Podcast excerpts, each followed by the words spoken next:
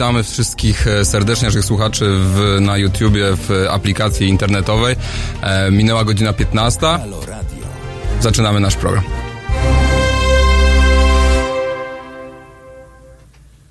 Z tej strony Jan Śpiewak. e, Jestem e, aktywistą, socjologiem, który zajmuje się różnymi sprawami związanymi z naszym systemem, z naszym systemem, w którym my żyjemy, systemem, można powiedzieć, systemem kapitalistycznym, chociaż to takie słowo, którego wiele osób e, nie lubi e, słyszeć, krytyki tego systemu, ale ja się tym zajmuję e, naukowo, zawodowo, można powiedzieć. I też będziemy rozmawiać o tym, jak nasz system, w którym żyjemy, niszczy naszą planetę i co możemy zrobić, żeby tej planety mm, no, do końca nie zniszczyć i żeby nasze dzieci miały warunki do życia znośne, które no, pozwalają im cieszyć się z pięk- nie tylko z piękna naszej przyrody czy natury, ale po prostu mieć takie elementarne rzeczy jak e, czysta, czyste czyste powietrze czy e, woda. E, wiemy, naukowcy mm, ostrzegają nas dość jednoznacznie, że czeka nas naprawdę bardzo, bardzo trudny czas. I to niezależnie od tego, co będziemy dzisiaj robić, ale możemy jeszcze uchronić się przed najgorszymi, najbardziej e, spektakularnymi e, konsekwencjami e, zmian klimatu. E, Rok temu, zdaje się, naukowcy od zlece, znaczy od, no, od Organizacji Narodów Zjednoczonych, jeśli można tak powiedzieć, e, zrobili, e, wydali taki raport, e, który ostrzegał, e, że zostało nam de facto nie więcej niż e, 10 lat na to, żeby e, ograniczyć emisję e, gazów cieplarnianych do atmosfery, które są podstawowym źródłem ocieplenia e, naszego klimatu. E, I e, niestety e, od wielu, wielu, wielu lat mówi się o tym, ale działania politycznego jest bardzo niewiele i bardzo niewiele widzimy redukcji w tych emisjach. Dzisiaj jest, dzień wyborów, dzień głosowania. Możemy oddać, możemy i zachęcam do tego, oddać głos na swoją ulubioną partię, można oddać głos nieważny, ale wielu przypadkach tak naprawdę na kogo głosujemy nie ma większego znaczenia, e, bo e, skutki tych wyborów są często e, no, w wielu obszarach niezauważalne. Chociażby tak jest w przypadku globalnego ocieplenia. Właściwie wszystkie partie polityczne, które mamy dzisiaj na, w parlamencie i które kandydują w wyborach, deklarują, że będą coś robić w tej kwestii e, redukcji e, emisji, ale jak przychodzi co do czego, jak przychodzi do działania, to bardzo niewiele e, się dzieje i bardzo niewiele się zmienia. Ciągle emisje rosną, ciągle wycinane są drzewa, ciągle betonowane są tereny zielone, ciągle osuszane są tereny podmokłe. Co więcej, budowane są nowe bloki węglowe, chociażby w e, Ostrołęce będziemy budować e, bardzo drogi e, blok, ale niestety nie jest to tylko kwestia Polski. Widzimy tak naprawdę, że niemal wszystkie państwa na świecie no, nie spełniają tych regulacji czy zobowiązań, na które same na siebie przyjęły podpisując różne, różnego rodzaju e, umowy międzynarodowe e, i wcale nie spieszą się z wypełnianiem ich. Wygląda na to, że e, polityka i gospodarka to są dwie różne rzeczy, że myśmy stracili po prostu możliwość kontrolowania w sposób demokratyczny gospodarki. E, Gdy pytają się e, socjologowie e, ludzi, e, czy należy walczyć z tymi zmianami, czy uważają, że jest to ryzyko, czy uważają, że to jest coś, z czym e, politycy powinni e, coś zrobić, no to e, zdecydowana większość, również w Polsce, odpowiedzi jest taka, że oczywiście tak, coś należy coś z tym zrobić. Niestety działań, działania są powolne, działania są niewidoczne, albo są zdecydowanie takie, nie, no, na pewno można powiedzieć, że są nieadekwatne do skali wyzwania, które mamy. Guardian, e, takie, e, taki dziennik e, brytyjski, opublikował cykl artykułów w ciągu ostatnich kilku tygodni, w którym pokazuje, że e, 20 e, koncernów energetyczno-paliwowych, tak je nazwijmy, odpowiada za jedną trzecią emisji globalną dwutlenku węgla do atmosfery. Gu- Guardian też opublikował bardzo ciekawy artykuł o tym, że ciągle gigantyczne pieniądze e, ze strony e, koncernów paliwowych idą w stronę tego, e, żeby przekonywać nas, że tak naprawdę dwutlenek węgla, metan nie ma żadnego wpływu na ocieplenie klimatu. I robią to, mimo że wiedzą, że kłamią. E, niedawno też wyszły na jaw to, że ExxonMobil em, i zdaje się Shell e, miały już badania po, na początku lat 80., które stwierdziały jednoznacznie, że e, ich działalność i, i spalanie paliw kopalnianych, e, takich jak ropa, gaz e, czy węgiel, e, powoduje e, wzrost e, temperatur na świecie e, i e, jest to właśnie e, ew- ewidentny efekt e, działalności tychże korporacji. E, I co zrobiły te korporacje? No oczywiście e, można się domyśleć, co zrobiły, czyli e, schowały te raporty głęboko do szuflady i nikomu nie mówiły, e, co tak naprawdę ci naukowcy im e, powiedzieli. E, czy ktoś za to odpowiedział?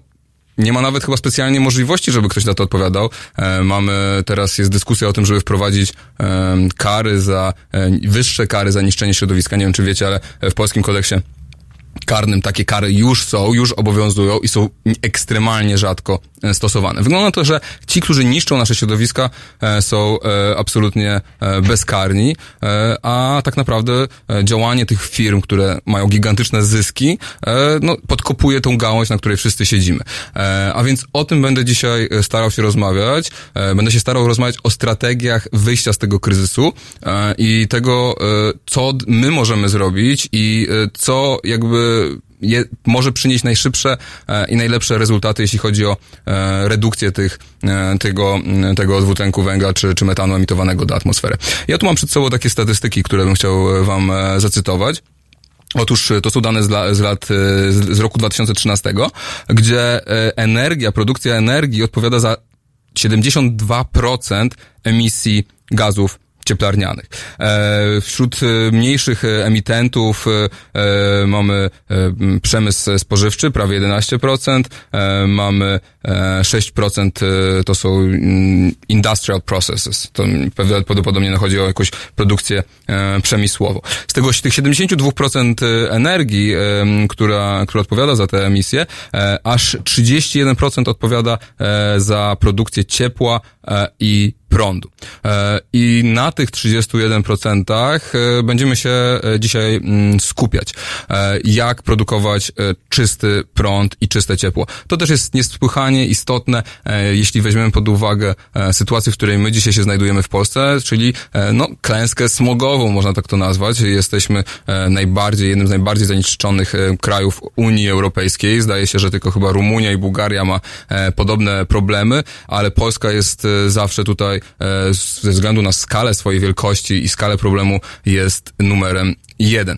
E, więc e, mamy tu ten problem tak zwanej niskiej emisji, czyli tej, która e, generuje smog, e, ale która też ma związek właśnie z ociepleniem klimatu, czyli z emisjami, które do, do, do, dokładają się do tego problemu. I dzisiaj naszymi gośćmi będzie dwóch, dwie postacie, które prezentują zupełnie różną filozofię działania w tym względzie. Mianowicie jedna z tych osób to Marcin Mizgalski, który zainstalował sobie na własnym, e, na własnej działce, własnym domu, ma jednorodzinny e, pod Warszawą i zamienił go w taką małą elektrownię e, słoneczną, która produkuje prąd. Będziemy się go pytać, jak to zrobić, ile to kosztuje, co napędza tym prądem i jakie są problemy w rozwoju tego typu działalności energetycznej, żeby ona faktycznie rozwinęła w Polsce skrzydła. I też będziemy się zastanawiać, czy odpowiedź, którą on daje, czyli 100% Y, czyli cel jakby 100% OZE, czyli odnawialnych źródeł energii,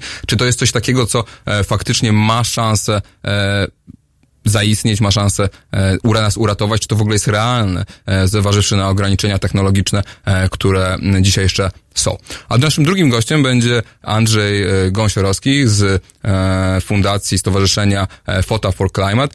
I to jest organizacja, która zajmuje się propagowaniem informacji i wiedzy, ale też rozwiązań związanych z energią atomową. E, Andrzej E, argumentuje, że tylko e, wielkie inwestycje państwowe w duże bloki jądrowe są w stanie zapewnić nam stałe i czyste dostawy prądu. I jest wiele pytań, jest wiele zagrożeń związanych z energią jądrową. Większość dotyczy tak naprawdę nie, nie bezpieczeństwa tej energii, o czym też będziemy mówić, ale większość dotyczy czasu e, i długości e, i kosztów realizacji tego typu e, inwestycji. E, Chiny inwestują na potęgę w energię atomową, Europa z tej energii się wycofuje. Dlaczego tak jest? O tym będziemy rozmawiać po przerwie i nasz program do e, godziny 17 e, będzie właśnie o tym, jak poradzić sobie z kwestią energetyczną e, w XXI wieku. Zapraszam.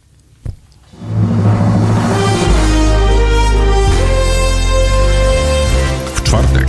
O poranku między siódmą a dziesiątą budzi Państwa Wiktor Bater. Kiedyś spał do południa, teraz śpi do piątej trzydzieści. Halo Poranek od siódmej do dziesiątej. www.halo.radio. Słuchaj na żywo, a potem z podcastów.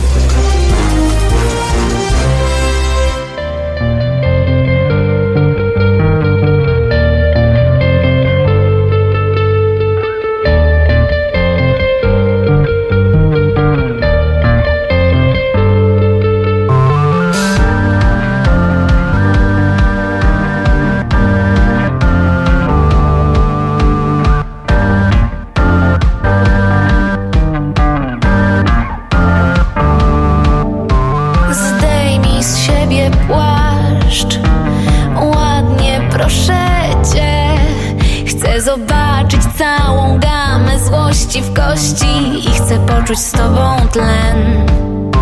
Zjedzmy malin garść Można się w nich kłaść. Chcę rozebrać ciebie z twych nieprzyjemności Każdą cząstkę ciebie brać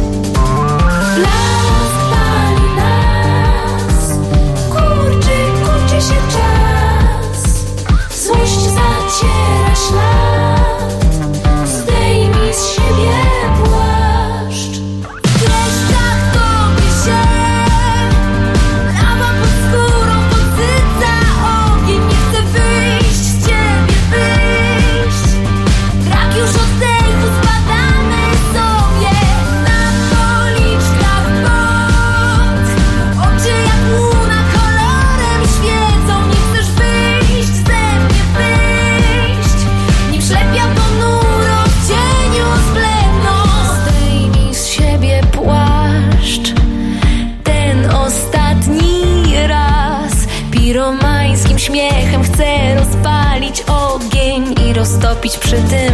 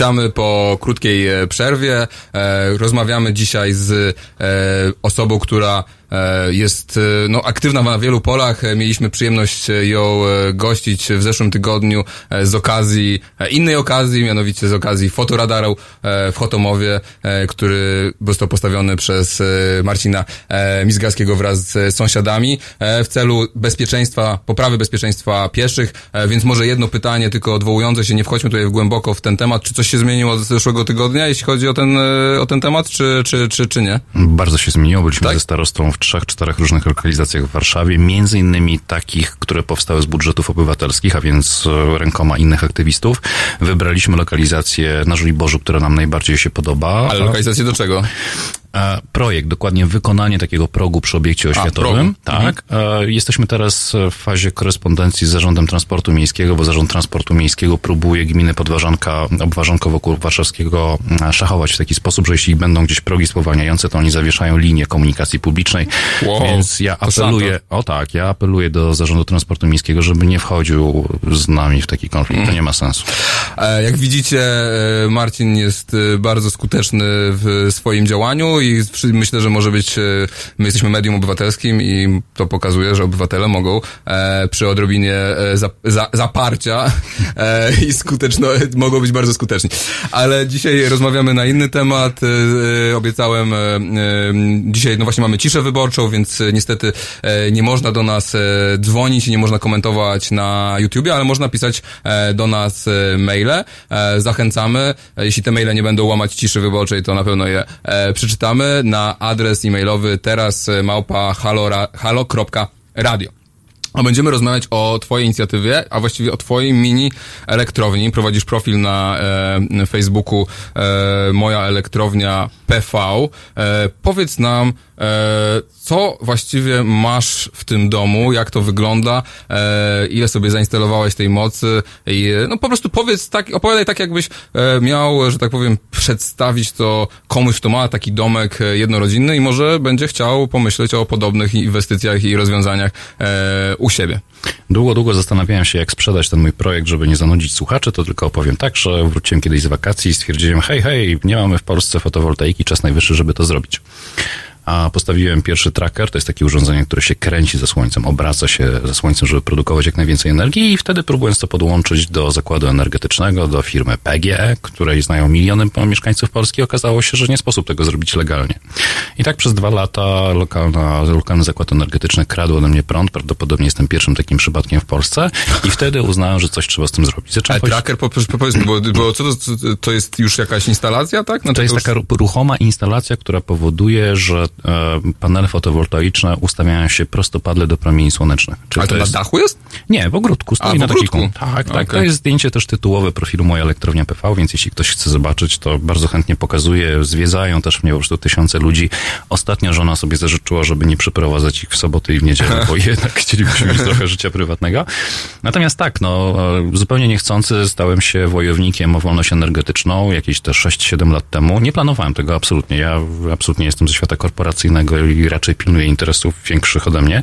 Natomiast tu się okazało, że trzeba o to zawalczyć. No i to chyba tyle, no co więcej mam powiedzieć. Zacząłem uświadamiać ludzi, że energia jest możliwa do wyprodukowania na własnym dachu, że to jest tanie, że to jest fajne, że to jest opłacalne, a efektem tego jest, że mam od czterech, od pięciu lat e, mam zerowe rachunki za energię elektryczną, zarówno za ogrzewanie, za ciepłą wodę użytkową, bo też sam sobie podgrzewam wodę do prysznica, a przy okazji nadwyżki energii e, kieruję do samochodu i dzisiaj tutaj przyjechałem do centrum Czyli Warszawy. masz, jedziesz elektrykiem.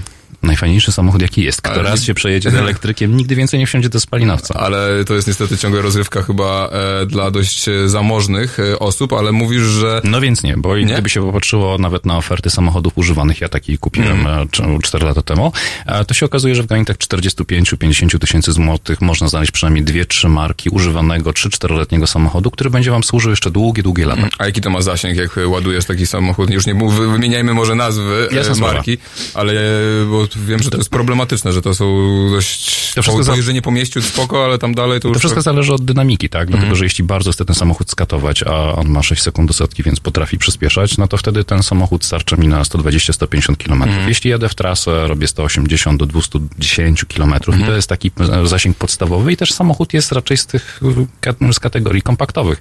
Ale jeśli wybieram się gdzieś na trasę pod tytułem 350 km albo na wakacje, no to też samochód elektryczny uczy nas nowych nawyków, tak? Czyli wybieramy pociągi, bo możecie wtedy No czas tak. spędzić z rodziną, a jeśli latacie na wakacje, no to zwykle wybieracie samoloty, prawda? Czy ktoś z was do Egiptu jeździ tym waszym fantastycznym Passatem?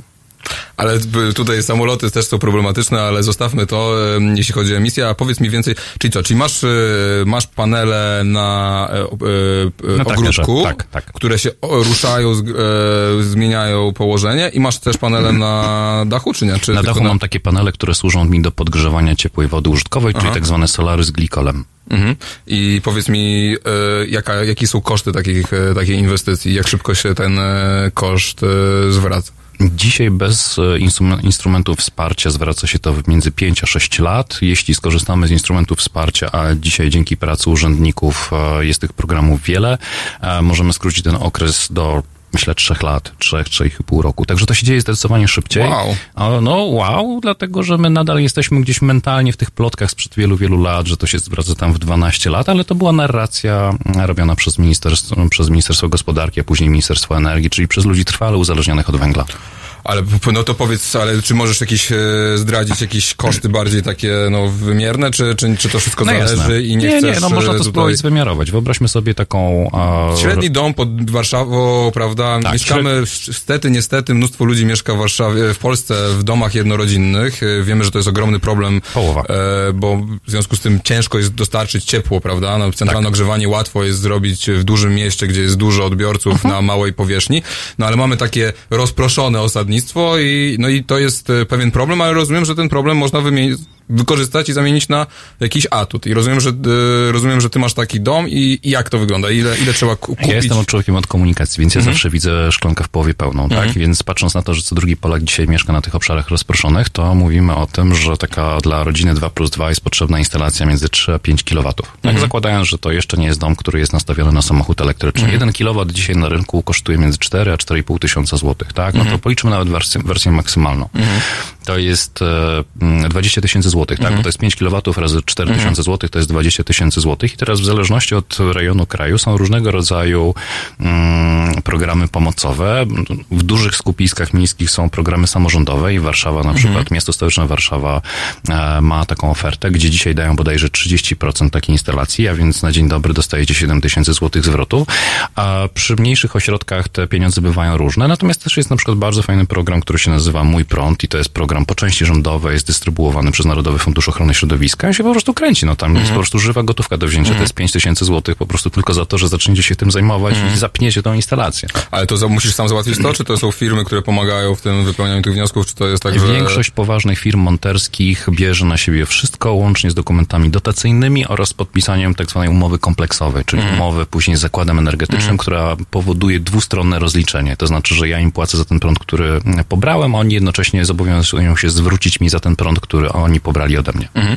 Ale y, taki zazwyczaj no, ludzie myślą, świeci, no to jest słońce, tak? Znaczy, przepraszam, świeci to jest prąd, ale w Polsce często nie świeci, prawda? I szczególnie zimą, kiedy zapotrzebowanie na prąd, e, powiedz mi, jeśli tak nie jest, y, wydaje mi się, że jest większe, bo właśnie musisz ogrz- ogrzać y, dom e, i tak dalej, e, no tego słońca jest dużo, dużo mniej. Co, co wtedy? Czy to wystarcza, te panele są na tyle czułe, żeby e, te, te słońce, czy to światło wyłapywały i zamieniały na, na prąd, czy to już tak Są dalej? dwa ujęcia. Pochmurny dzień, taki totalnie po prostu listopadowy, pochmurny dzień oznacza, że instalacja z 40 kW albo z tych 4 kW, tych, tych, załóżmy z tych 5 kW takich modelowych, to wtedy mm, moc produkowana ona spada do 2,5, czyli zaledwie o 50%. To raz. Dwa. Czyli nadal produkuje się prąd z O, tego... jest, jest, jest, jest. Cały czas się produkuje. szarej, Cały czas się produkuje, wbrew temu, o czym opowiadają węglarze albo ściemniacze od peletu, że to wszystko jest trujące i w ogóle to po trzech latach trzeba wymieniać i w ogóle koniec świata. Więc absolutnie tak, produkuje, to jest raz. Ale dwa, Warto też pamiętać, że w Polsce istnieje coś takiego jak rozliczenie netmeteringowe, tak? W ustawie to się nazywa opust i to wygląda w ten sposób, że jeśli na przykład w lecie ja więcej produkuję niż e, konsumuję energii, to ja to wszystko oddaję do sieci i później w zimie, kiedy więcej potrzebuję niż jej produkuję, pobieram 80% sieci za darmo, tak? To znaczy, że jeśli wyprodukuję na przykład 10 kWh, to 8 mogę sobie pobrać bez opłaty. I wreszcie trzecia rzecz, że kiedy, ponieważ cała instalacja fotowoltaiczna to są półprzewodniki. Półprzewodnictwo powoduje, a zjawisko towarzyszące półprzewodnictwu powoduje, że im jest zimniej, tym te panele chętniej produkują energię. Czyli nawet jeśli jest krótszy dzień, to wcale nie oznacza, że liniowo do tego zmniejsza się ilość wyprodukowanej energii. Super ciekawe. Będziemy kontynuować naszą rozmowę za kilka minut po krótkiej e, przerwie. Do usłyszenia. Do usłyszenia. Jutro. Między 19 a 21 dziennikarz śledczy Tomasz Piątek i tajemnice sługusów Moskwy z polskimi paszportami.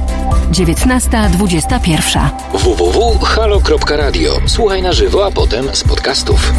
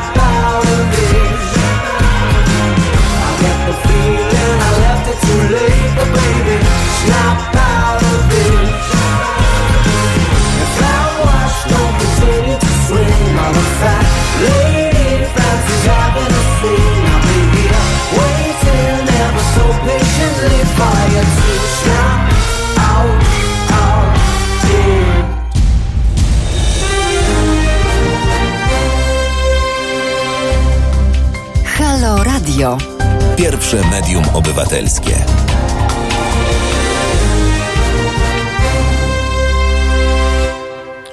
Witamy po krótkiej przerwie. Jan Śpiewak e, przy mikrofonie i z nami e, specjalista, ekspert e, i e, domorosły, nie wiem czy to domorosły elektryk, nie, nie, to źle, Energetyk, nie, energetyk. energetyk, przepraszam, energetyk, e, ale myślę, że wielu energetyków mogłoby się e, od niego wiele uczyć. W przerwie rozmawialiśmy o frekwencji wyborczej, frekwencja poszła w górę i my też zachęcamy do brania udziału w wyborach, nawet jeśli nie wszystko wam pasuje, zawsze możecie e, oddać nieważny głos, e, ale ważne jest, żeby e, zaznaczyć e, udział w e, głosowaniu. E, taką przynajmniej ja mam filozofię. E, wracając e, do naszego e, tematu, rozmawiamy o e, kwestii e, ciepła, produkcji energii. E, mamy tutaj e, gościa, który e, sam e, zamienił swój ogródek i część dachu na taką mini e, elektrownię fotowoltaiczną e, i właśnie opowiadał nam o tym, e, ile kosztuje takie e, postawienie takich e, paneli e, w m, domu i e, okazuje się, że nie jest tak drogo, że są programy, które e, dają możliwość e, refundacji części kosztów i że taka inwestycja w- e, jest w stanie się zwrócić w 3,5, 4 e, czy 5 lat, a więc e, no, można powiedzieć, że e, bardzo szybko, no bo to jest stopa zwrotu z inwestycji no, na poziomie ilu 20% e, rocznie. No porównajmy to. Najwyższa dzisiejsza lokata w banku takim zwykłym dla Kowalskiego daje tak naprawdę 2,5%, Mhm. tak? Natomiast my tutaj rozmawiamy o zwrocie z inwestycji na poziomie 20-25%. Co więcej, a w lokatach bankowych jest także tak, że na 100% za rok one będą i niższe, i niższe, i niższe, a z tego jeszcze musicie zapłacić podatek belki. Mhm. Natomiast z własnej energii nie płacicie podatku. W związku z tym, jeśli dzisiaj myślicie w średniej perspektywie o zainwestowaniu 20 tysięcy złotych, nie popełniajcie głupoty, nie nieście tego do banków. Natychmiast dogadajcie się z dowolnym lokalnym instalatorem fotowoltaiki. Ale pytanie teraz jest takie, które też e, słyszałem i wobec, jaki zarzut wobec e, fotowoltaiki stawiany jest takie, że te panele mają dość krótki termin użyteczności. Czy to nie jest tak, że my po 10-15 latach będziemy musieli powtórzyć taką inwestycję? Trzy lata temu, jak wyjechałem do Wielkiej Brytanii, e, żeby próbować pisać doktorat, pierwsze co zrobiłem, to pobiegłem do uczelni i pokazałem, poprosiłem, żeby mi pokazali te panele, które uruchomili w latach 70. E, No i rzeczywiście są takie panele, które już się tam kręcą prawie 50 lat i one mają 80% sprawności. Więc Wow. prostując, fotowoltaika, a dokładnie krzem, który tam jest w środku używany jako półprzewodnik, ono owszem spada, spada jego moc wytwórcza, ale to oznacza, że po 25 latach macie nie 100%, a 80% efektywności. Po 25 latach. Natomiast technologia, przypomnijcie sobie, jak wyglądały wasze telefony komórkowe 25 lat temu. Kto pamięta? To ja podpowiem, jako były pracownik telekomunikacji polskiej. Wtedy nie było telefonów komórkowych. Więc wyobraźcie sobie, jak postęp technologiczny w zakresie produkcji własnej energii z dachu, jak on będzie zasuwał do przodu. Za 25 lat będziecie chcieli zmienić te panele nie dlatego, że spadnie ich efektywność do 80%, tylko dlatego, że pewnie wejdzie nowa technologia. Ale czy są jak na przykład, nie wiem, panele z Chin są gorsze od paneli, nie wiem, z Włoch? Czy, e, czy to jest jakaś tak, że są e, firmy, które możesz, e, też nie chcę tutaj, żebyśmy nazywali te firmy, ale czy jest faktycznie, trzeba zwracać uwagę na to, na to zwracać uwagę po prostu przy mm, inwestowaniu i zlecaniu takich rzeczy instalatorom? Wbrew temu, o czym opowiadają monterzy i instalatorzy, jakość paneli jest porównywalna. One są dzisiaj robione, sam krzem jest robiony raptem w pięciu miejscach na świecie, z czego cztery są na terenie Chin.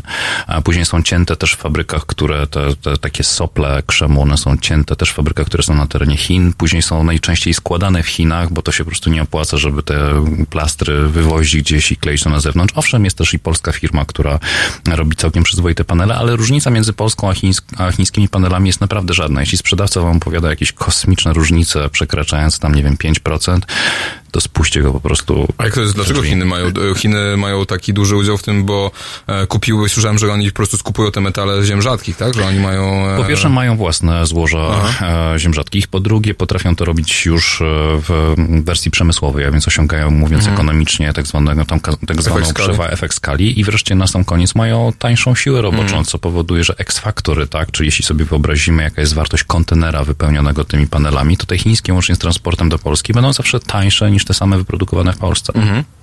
Czyli to jest e, kolejna przewaga, która Chiny mają nad e, starym światem i...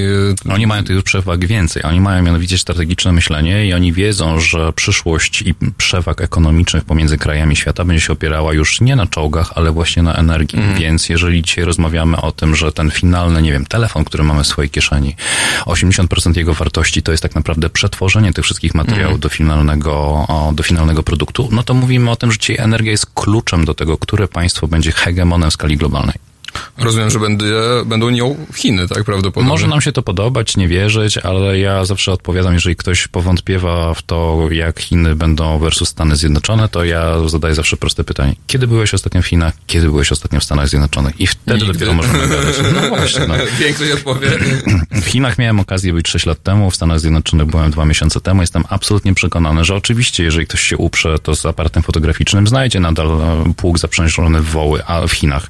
E, Ale umówmy się, w sensie technologicznym dzisiaj Stany kupują technologię od Chin, a nie odwrotnie. To prawda, ja byłem w Stanach Zjednoczonych e, rok temu i byłem dość porażony tak naprawdę no, gigantycznymi różnicami cywilizacyjnymi nawet względem e, Polski. Znaczy tam e, no, części tych Stanów Zjednoczonych wyglądają naprawdę e, przerażająco.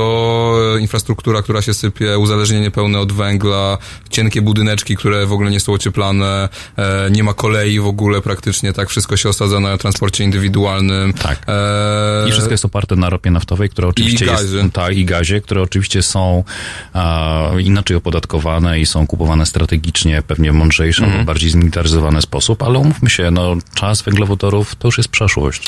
No jest przeszłość i nie jest przeszłość, bo cały czas rosną, jeśli mnie pamięć nie myli, cały czas rosną emisje globalne em, CO2. Chiny i Stany Zjednoczone mają największy udział w tym, ale wróćmy do e, Polski, czyli e, w Polsce te emisje też niestety w zeszłym roku e, pierwszy raz od dawna chyba wzrosły, jeśli też pamięć mnie nie No to myli. jest side effect, albo jak to woli, efekt uboczny tego, że my jednak rozwijamy się gospodarczo i te 3,5% wzrostu produktu krajowego brutto, ona się nie bierze znikąd, tak? Żeby wygenerować tak duży przyrost, my po prostu musimy produkować więcej. My dzisiaj rozmawiamy o tym, że bardzo chętnie byśmy tą energię albo produkowali sami, albo oszczędzali, ale prawda jest taka, że jako gospodarka musimy jej skonsumować więcej. Mhm.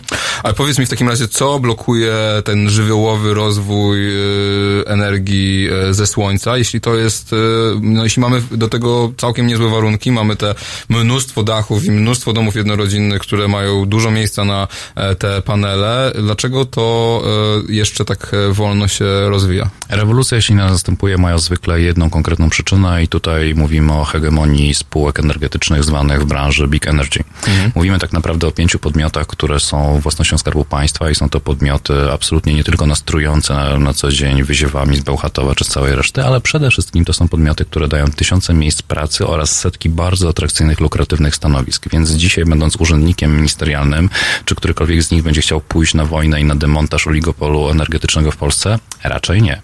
Ale jeśli sobie patrzymy, jak to wygląda na terenie całej Unii, to dzisiaj rozmawiamy o tym, że Polska jest najbardziej zapyziałym, najbardziej zapuszczonym energetycznym krajem, niezależnie od tego, co opowiada prezes PGF. Ja dzisiaj, przy, przygotowując się do tej rozmowy, znalazłem wywiad z nim sprzed chyba dwóch czy trzech dni, gdzie opowiada o tym, że rynek elektromobilności ruszy z kopyta, jak tylko PGE zamontuje 200, powtórzę, bo być może moja dykcja na to nie pozwala, 200 ładowarek do samochodów elektrycznych.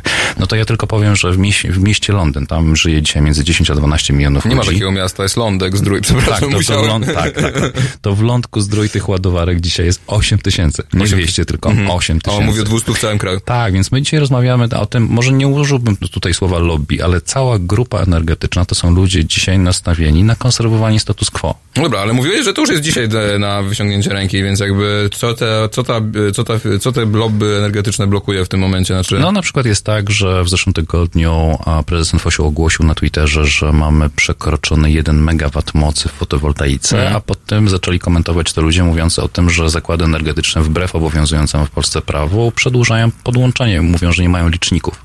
No to jest Aha, mniej czyli więcej... nie, nie chcą podpiąć tych e, O jest, e, o jest, do, do jest. siebie. My dzisiaj rozmawiamy o sytuacji. Wyobraźcie sobie taką sytuację państwo, że przychodzicie na przykład do salonu, nie wiem, sieci komórkowej dowolnej, tak, i mówicie, że chcielibyście kupić telefon. Oni wam owszem sprzedają słuchawkę, sprzedają wam kartę SIM, a później czekacie dwa tygodnie, żeby was włączyć do systemu, bo nie mają jakiegoś tam licznika. No przecież to są żarty. Mhm. Okej, czyli e, no to jest jedna rzecz, ale e, czy oprócz tego jakby to środowisko regulacyjno-ustawodawcze, czy to się coś zmienia na lepsze? E, Ewidentnie tak. czy- Ewidentnie tak. A mogę z nazwiskami, czy nie? No, jeśli mówimy o urzędnikach, a nie politykach, którzy startują w wyborach, to, to, będzie tak. bardzo trudne, to będzie no dobrze. Ale jest w Empicie taka pani minister, a ponieważ startuje, więc nie będę wymieniał z nazwiska, ale jest w Empicie taka pani minister, która bardzo smartownie do tego podchodzi w sensie strategicznym i ona w ciągu ubiegłego roku absolutnie przeorała rynek OZE i to nie mówimy wyłącznie o fotowoltaice, bo absolutnie na poważnie wzięła się za karby, żeby przywrócić wiatr jako istotne źródło OZE a, oraz biogaz i biomasa. I to absolutnie tak. Obok niej stoi drugi człowiek, on chyba nie kandyduje, ale jest pełnomocnikiem premiera do spraw smogu i to jest facet, który też poświęca kupę swojego czasu i robi dobrą robotę, jeśli chodzi o zatrzymanie smogu. O to, żeby na przykład e, można było eliminować tak zwane piece kopciuchy. I oczywiście zawsze jest, można powiedzieć, że program Czyste Powietrze mógłby dawać więcej, ale tak na koniec dnia to jest facet, który wymienił, jeśli dobrze pamiętam, 12 tysięcy pieców. No Hej, no to nie jest tak mało. W ciągu roku. No, no. Okej. E, z- Po przerwie wracamy e, do, do ostatniej naszej części naszej rozmowy.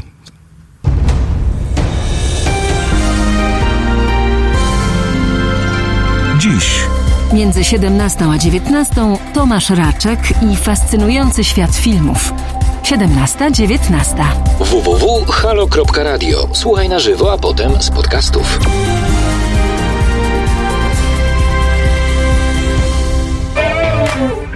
Thank you.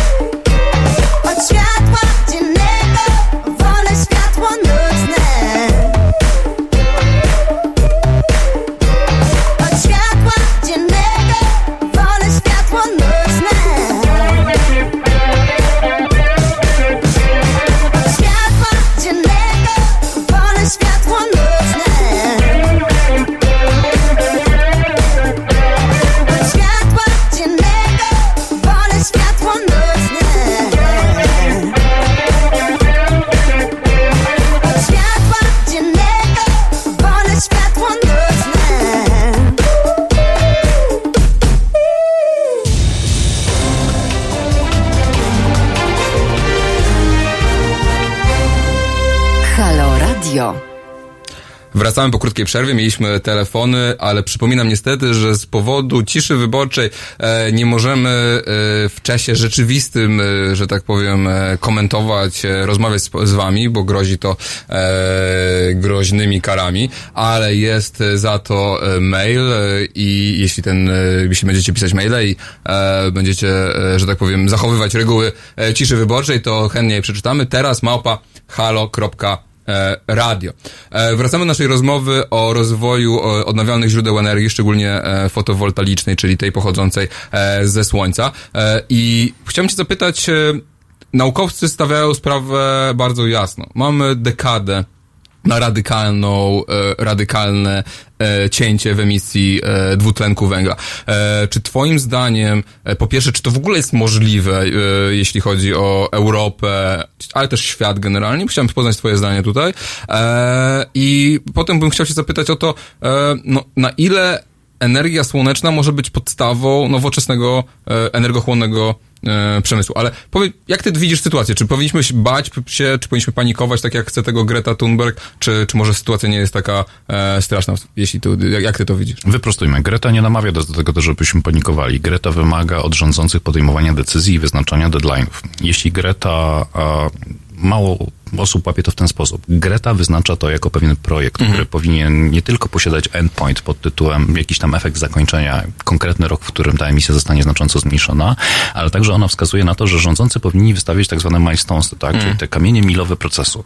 Paradoksalnie ta 14-letnia dziewczyna... 16-letnia. O, no widzisz, człowiek się zawsze czegoś nowego dowie. E, ta 16-latka, ona dzisiaj ogarnia prowadzenie tego procesu znacznie lepiej niż rządzący. Ona im pokazuje, że każda podróż zaczyna się od pierwszego kroku. Pokażcie mi, jak wyglądają pierwsze trzy kroki, wtedy możemy porozmawiać. Więc ona daleka jest od wzniecania paniki. Ona raczej pokazuje, że to jest proces, który powinniśmy zacząć dziś. Patrząc na efekt końcowy, czyli gdzieś ta końcówka, dzisiaj naukowcy mówią w zależności od źródła, że to powinien być 2035 albo 2050. I teraz problem polega na tym, że jeśli dzisiaj mamy na przykład ministra energii, a Gentleman ma dzisiaj pewnie tam 65 lat, to dla niego 2050 jest No rokiem tak. dosyć abstrakcyjnym, tak?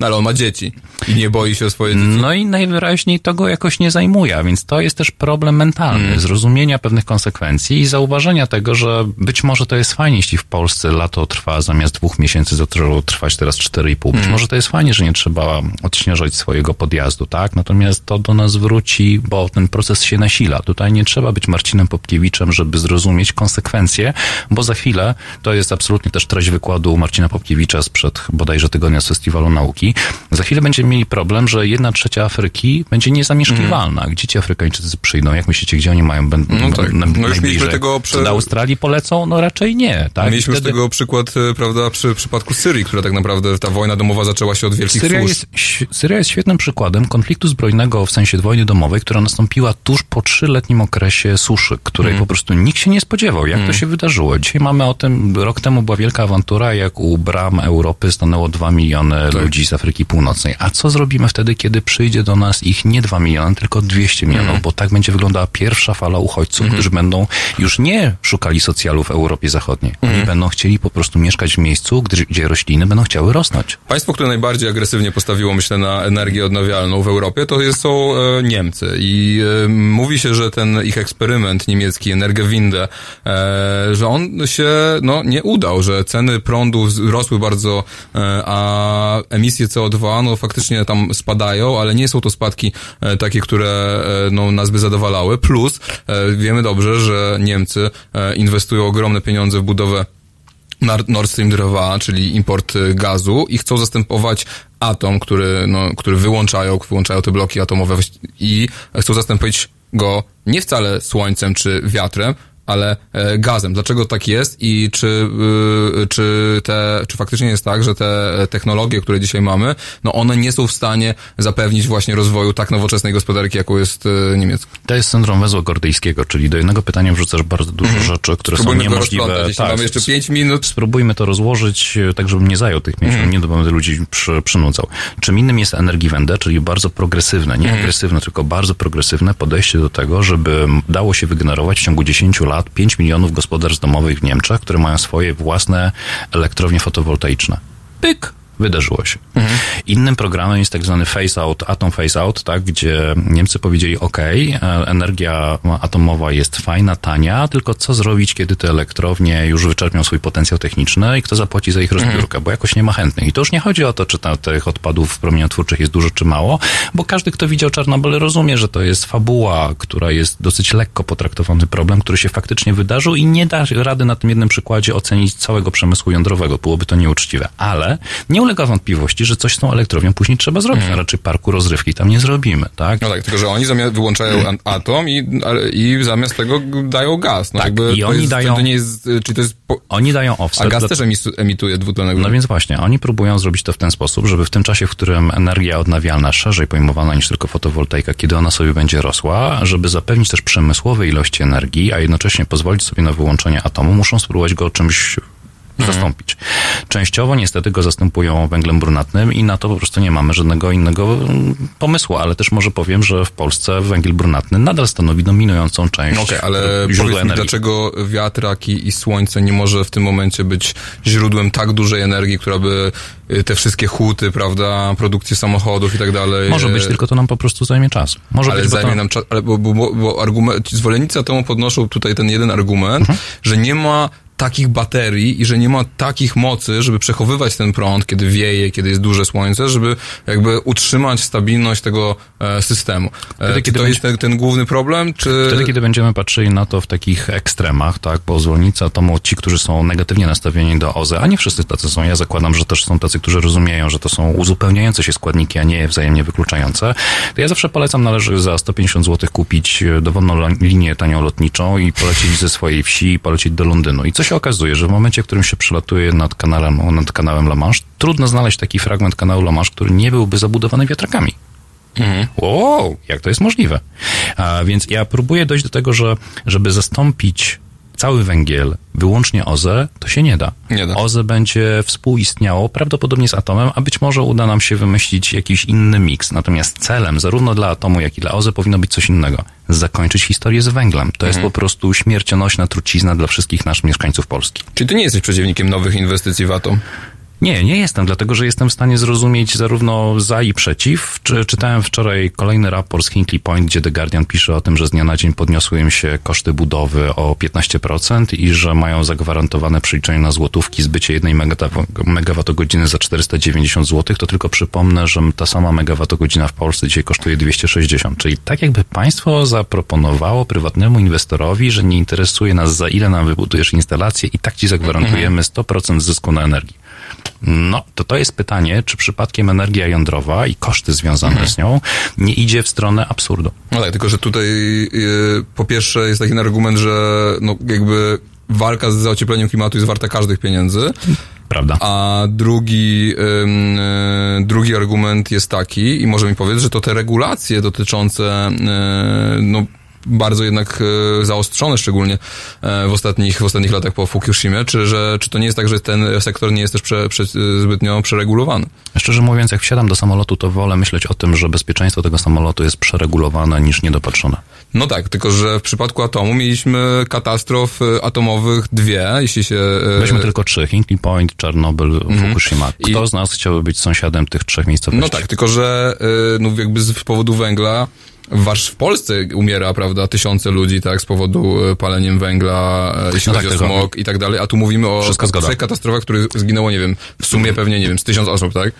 Wszystko zgoda, natomiast jestem przeciwnikiem technologii, w której e, dżumę leczymy cholerą. Czyli nie jestem przeciwnikiem atomu. Zastanawiam się, jak atom powinien być w Polsce osprzętowiony, żeby Mhm. nie stał się ofiarą tak zwanego polskiego myślenia, gdzie każdy Polak za chwilę będzie znał się na regulacji prętów paliwowych. Mhm. Nie wierzę w to. Wolałbym, żeby to zostało dobrze przemyślane, ale przede wszystkim, żeby opierało się na strategicznym dokumencie, który pokazuje perspektywę polskiej energetyki na 20 lat do przodu. Mhm. Dzisiejsze dokumenty, które mówią o jak tak zwany PEP, czyli tam jakiekolwiek dokumenty strategiczne rządowe, to jest absolutnie fikcja wytworzona przez ludzi, którzy głowę mają głęboko zanurzoną w chmurze ze smogiem. Mhm. Dobrze, e, kończymy tę część naszego programu z e, Marcinem e, Mizgalskim. Zachęcamy do odwiedzania jego strony e, na Facebooku. E, Moja elektrownia e, PV, dobrze pamiętam, tak? Tak, tak. Jeśli też znajdziecie czas, możecie też poczytać o samochodach elektrycznych na mój samochód EV. Zobaczcie. EV. Tak, tak. Okej, czyli roz- i rozwijasz e, tutaj e, działalność. E, zachęcamy, bo tam faktycznie można zobaczyć, jak to działa, e, jak to się je. E, no i e, no tutaj nie chcę zachęcać ludzi do odwiedzania a, mieszkania i, i domu, ale, ale rozumiem, że taka możliwość Ludzie, też jest. przyjedźcie, to jest tuż pod Warszawą, możecie przyjść, zastukać bramę, nawet jeśli mnie nie będzie, to naszego Nie no, piszcie wcześniej, proszę, to przynajmniej tyle. Ale nawet jeśli nie znajdziecie czasu, albo to Mazowsze będzie dla was za daleko, zadzwońcie do lokalnej firmy, dowiedzcie się, ile na waszym dachu można zmieścić kilowatów, ile was to będzie kosztowało i z czego możecie skorzystać. Nie odlekajcie tego. Wszyscy zachęcamy właścicieli domków jednorodzinnych do tego e, i my słyszymy się e, po godzinie 16.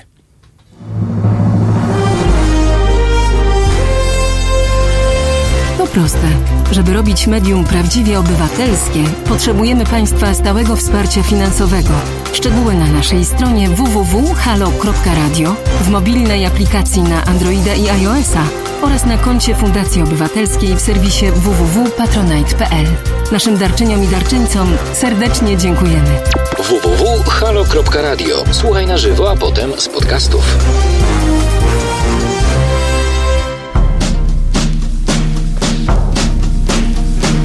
Chodzę po lodzie kruchym jak wiara w cud.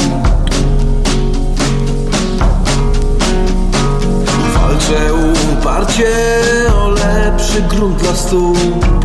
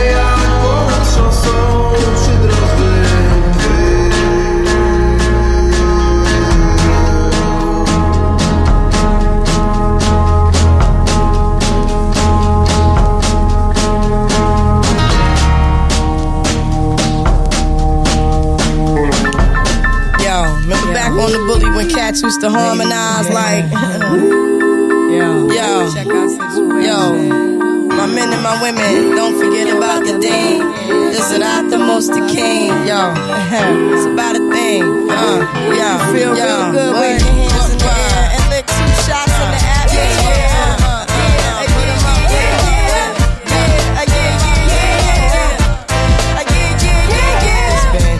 since you were looking for your friend. The one you let hit it and never called you again. Uh, Remember when he told you he was about to uh-huh, Benjamins? Yeah. You act like you ain't him, they give him a little trim to begin.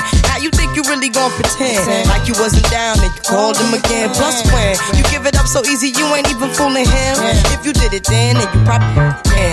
Talking out your neck saying you're a Christian, I'm a Muslim, sleeping with the gin. Now that was the sin that did Jezebel in. Who you gonna tell when the repercussions spin? Showing off your ass cause you thinking it's a trend, girlfriend. Let me break it down for you again. You know I only say it cause I'm truly genuine. Don't be a hard rock when you really are a gem, baby girl. Respect is just the minimum. Nigga, you still defending them now. Lauren is only human. Don't think I haven't been through the same predicament. Let it sit inside your head like a million women in Philly pen. It's silly when girls sell their souls because it's sin. Look at where you be in. Hair weaves like Europeans. Fake nails done by Koreans. Come again. Yo, a win-win. Come again.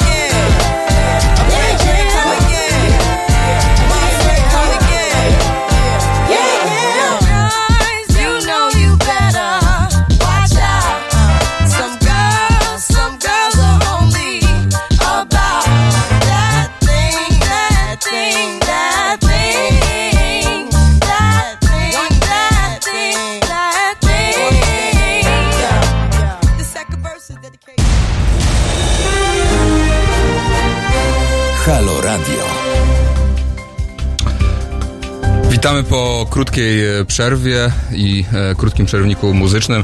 E, trwają w Polsce wybory. E, zachęcamy do głosowania. Frekwencja z tego, co podaje PKW, e, jest o ponad e, dwa punkty procentowe wyższa niż w 2015 e, roku, więc aktywność obywatelska rośnie. U mnie w Komisji Obwodowej było bardzo dużo ludzi, a oddawałem głos o godzinie 9 e, rano. Jest taka ludowa mądrość, że raczej po rano chodzą ludzie po mszy, po, po no, tych aktywnościach religijnych i głosują przed południem raczej osoby o konserwatywnych e, poglądach. E, Więc zobaczymy, czy faktycznie to się sprawdza, czy e, ta frekwencja wspiera jeden z obozów, czy może bardziej stronę progresywną. Zobaczymy już niedługo o godzinie 21 e, będą wyniki Exit Poll przeprowadzane przez firmę Ipsos. E, Ja tylko powiem, że jako socjolog, e, no tutaj e, muszę przypomnieć o tym, że Ipsos już dwa razy podawał niezbyt trafione wyniki w wyborach w 2015 i 2019 e, roku europejskich, myślę o europejskich wyborach.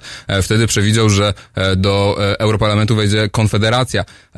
Okazało się, że jednak Konfederacja nie miała wystarczająco dużo głosów i nie weszła do tego Europarlamentu, więc zobaczymy, czy dzisiaj e, te same e, no, niespodzianki e, będą miały miejsce, e, a dzisiaj taki błąd e, no, zupełnie by e, zmienił układ e, sił w parlamencie. E, Więc e, zachęcam jeszcze raz do głosowania. Tak jak mówię, jeśli e, nie macie na kogo głosować, też warto oddać głos. E, Nieważne e, zaznaczyć, że zaznaczyć, że jest się e, obywatelem, że interesuje się e, sprawami e, publicznymi. Ale powiedziawszy to, no ja mam oczywiście taki dwuznaczny stosunek do naszej demokracji przedstawicielskiej. Mówiliśmy o tym, że wiele rzeczy, większość opinii publicznej się zgadza co do wielu rzeczy, chociażby do rzeczy, o której my dzisiaj rozmawiamy, czyli o zdecydowanej i skutecznej walce z ociepleniem klimatu i również z odejściem Polski, ale nie tylko Polski, ale całego świata e, od węgla i od e, spalenia e, paliw kopalnianych. Pomimo tego z różnych przyczyn tak się nie dzieje. Niestety wygrywa biznes, wygrywają pieniądze, wygrywa chciwość i zysk nielicznych. I mamy nadzieję, że dzięki temu, dzięki takim inicjatywom jak właśnie Halo Radio czy innych inicjatyw obywatelskich ta sytuacja będzie się zmieniać i nasza demokracja e, faktycznie będzie demokracją przez e, duże D, a nie taką, jaką mamy dzisiaj, czyli przez, e, no nie, to D nie za wielkie. E, tak więc e, mamy dzisiaj ciszę wyborczą, nie rozmawiamy o bieżącej polityce, nie prowadzimy agitacji wyborczej, w związku z tym nie możemy również odbierać e, telefonów ani komentować na e, YouTubie i Facebooku, ale zachęcam do pisania maili na adres teraz małpa halo kropka e, radio.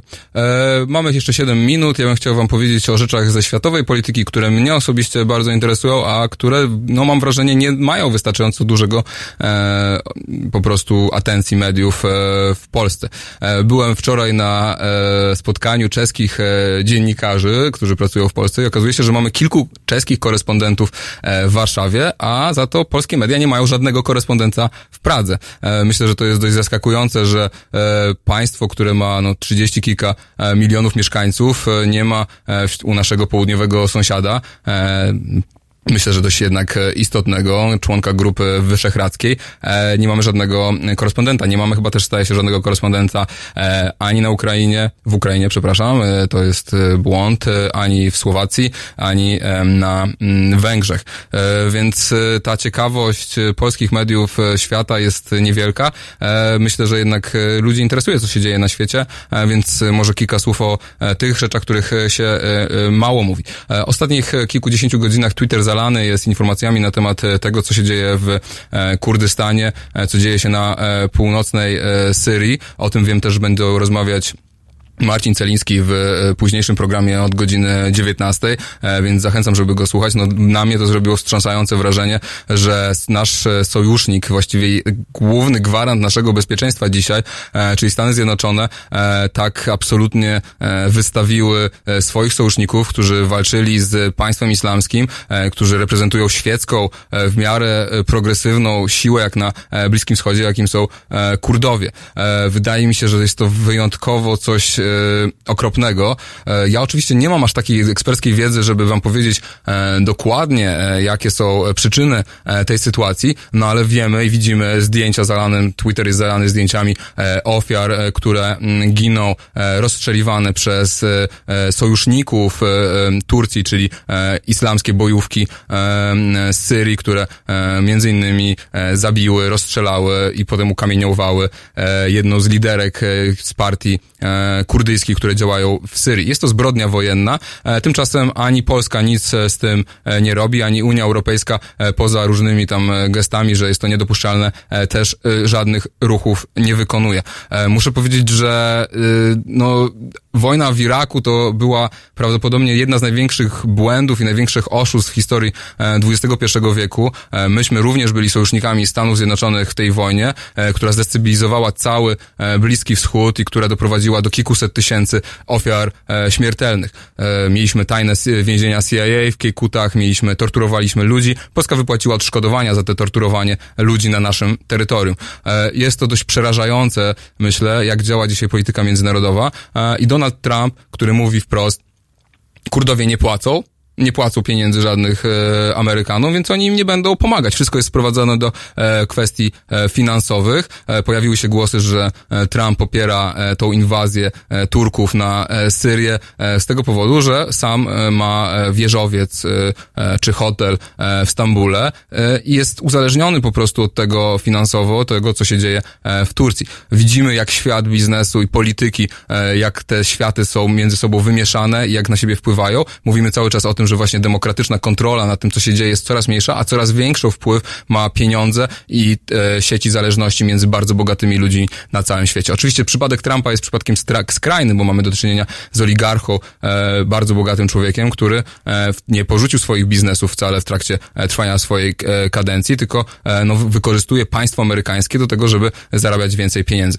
Widzę, że dzwoni kolejny telefon. Znowu muszę niestety powiedzieć, że nie możemy odbierać tych telefonów z powodu ciszy wyborczej. Zachęcam do e, pisania maili. Jeszcze raz przypominam e, adres teraz mapa halo radio.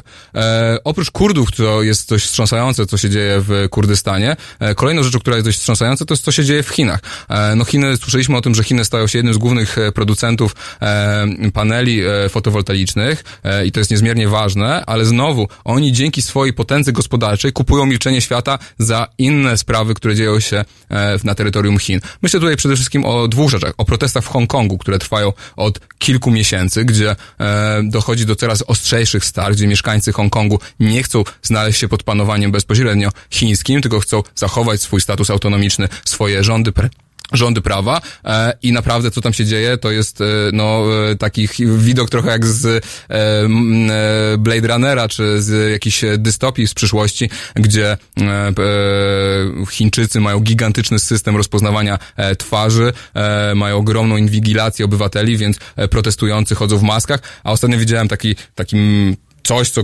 projektuje im twarze e, innych ludzi na twa- własnej twarzy, co już jest po prostu niesamowite, żeby właśnie te systemy rozpoznawania e, twarzy nie działały. E, to jest... Jedna rzecz, którą myślę, że warto by się przyjrzeć i zachęcam wszystkich do e, Twitter tutaj jest najlepszym narzędziem, po prostu hashtag Hongkong, Hongkong protest i można się przeczytać i nau- zobaczyć bardzo wiele, omijając e, polskie media, które niewiele o tym e, informują. Kolejną sytuacją e, związaną z Chinami, która jest absolutnie przerażająca i która też ostatnio obiegła e, światowe media, ale też mało się odbiła w Polsce, to jest to, co robią Chińczycy z Ujgurami. E, to jest e, mniejszość e, muzułmańska, która mieszka w e, tej części e, Chin, która jest położona przy e, Kazachstanie. I słuchajcie, Tur, nie Turcy oczywiście, tylko Chińczycy wsadzili do obozów koncentracyjnych ponad milion ludzi. Zakazali de facto wyznawania e, religii e, muzułmańskiej tam, e, zakazali e, praktykowania islamu e, i trzymają milion ludzi w obozach reedukacyjnych, e, e, które mają sprawić, że e, ci ludzie staną się e, wzorowymi obywatelami Chin. E, ja jestem dość przerażony, że z jednej strony, prawda, widzimy ten wzrost Chin znaczenia na świecie, widzimy upadek Stanów Zjednoczonych e, jako gwaranta bezpieczeństwa i pokoju na świecie. Może chyba też pytanie, czy kiedykolwiek tak naprawdę nim było, ale a jednak jakieś tam standardy panowały, które dzisiaj już zupełnie nie ma i wchodzi na scenę nowa, potężna siła, która żadnych praw człowieka nie przestrzega, nie ma tam żadnej demokracji, rządzą tylko pieniądze i rządzi e, partia komunistyczna, e, która e, uprawia dziki kapitalizm e, i wykorzystuje wpływy ekonomiczne na to, żeby e, no e, właśnie chociażby e, świat nie mówił nic o tym, co się dzieje e, z Ujgurami, czy świat nie mówił o tym, e, co się dzieje w Hongkongu. Więc zachęcam wszystkich do tego, żeby e, dzisiaj no, polska polityka zamarła, więc jest szansa na to, żeby e, trochę sobie poczytać o tym, co się dzieje na świecie. E, więc e, e, to jest z mojej strony, a po przerwie e, wracamy do dyskusji o e, odnawialnych źródłach energii, o e, walce z globalnym ociepleniem i naszym gościem będzie Andrzej Gąsiorowski, który mam nadzieję już e, gdzieś tutaj jest.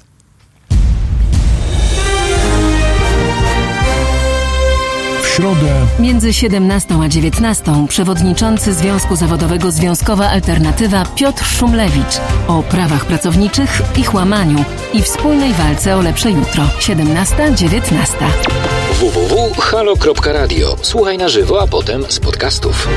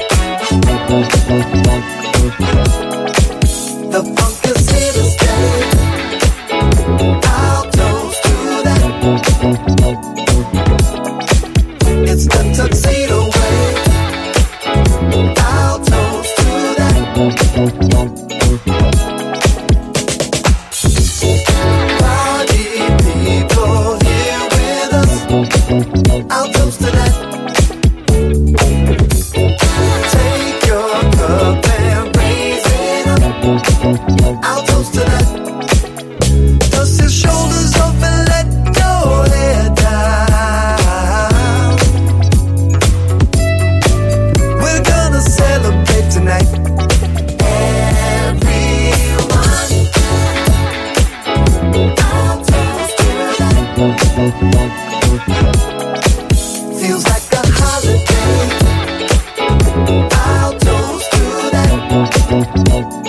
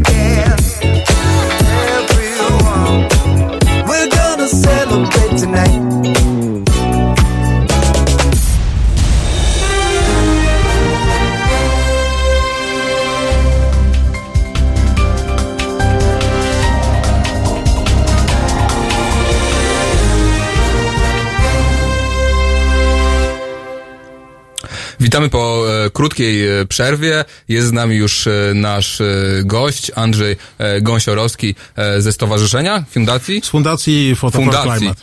Fundacji Photo for Climate, e, prawnik e, z wykształcenia, ale też e, zawodu. E, Prawnik, który zajmuje się na co dzień, e, no poza oczywiście działalnością e, prawniczą, zawodową, zarobkową, zajmuje się ratowaniem świata przed katastrofą. E, poznaliśmy się z Andrzejem już e, jakiś czas temu e, i tak naprawdę otworzył mi oczy na em, różne rzeczy związane z kwestiami e, energetycznymi. Rozmawialiśmy o tym, zaczęliśmy od- naszą rozmowę o, od z Marcina Mizgalskiego, który e, jest tutaj wielkim e, proponentem e, energii odnawialnej, szczególnie energii pochodzącej ze słońca.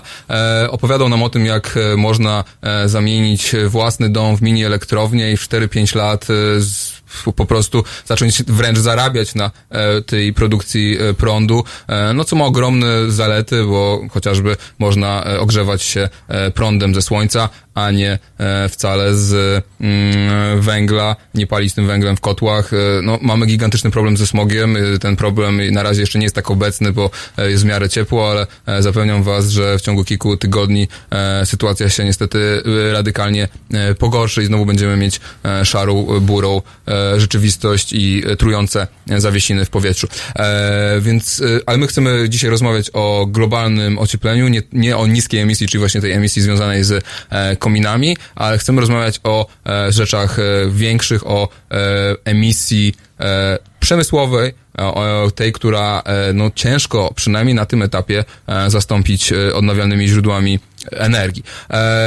I Andrzej, y, Andrzeju, powiedz po prostu na początku, jakbyś mógł powiedzieć, czym się zajmuje wasze, e, wasza fundacja i jakie macie, e, jak to się stało, że e, założyliście taką fundację, kto do niej należy, bo wiem, że e, jest tam e, tak naprawdę, nie, nie są to tylko e, biolodzy, e, klimatolodzy, ale z ludzie e, zwy- tacy jak my, że tak powiem, którzy się po prostu e, przejmują tym, co się dzieje z naszą planetą. E, Idea była taka, żeby ten problem e, klimatyczny potraktować e, interdyscyplinarnie, to znaczy, żeby pokazać, że że tylko wspólne działanie e, ludzi o bardzo różnych umysłach, e, bardzo różnych drogach życiowych, bardzo różnych środowiskach jest w stanie w ogóle e, wpływać na sytuację. I ponieważ ja od e, dwóch, trzech lat e, pisałem dość intensywnie o e, zbliżającej się katastrofie e, klimatycznej, ekologicznej. Miałem coraz więcej e, czytelników, no i najpierw zaczęliśmy spotykać się e, towarzysko e, i e, nazywaliśmy tę naszą inicjatywę Followers of the Apocalypse e, ze, ze, znanej, ze znanej gry komputerowej, e, podążający za apokalipsą. No ale okazało... Czekaj, to jest Fallouta? E, Tak. To jest, to jest taka, no można powiedzieć, mm, technokratyczna, technologiczna sekta z gry Fallout, ale to było mówione pół żartem, pół serio. E, Okazało się, że mm, wokół tego mojego pisania, e, ale też wokół tego, co, e, co mówił e, Adam Błażowski, nasz inżynier pokładowy i kilka osób bardzo zaangażowanych jako aktywiści w ruchy ekologiczne, przyrodnicze w Polsce.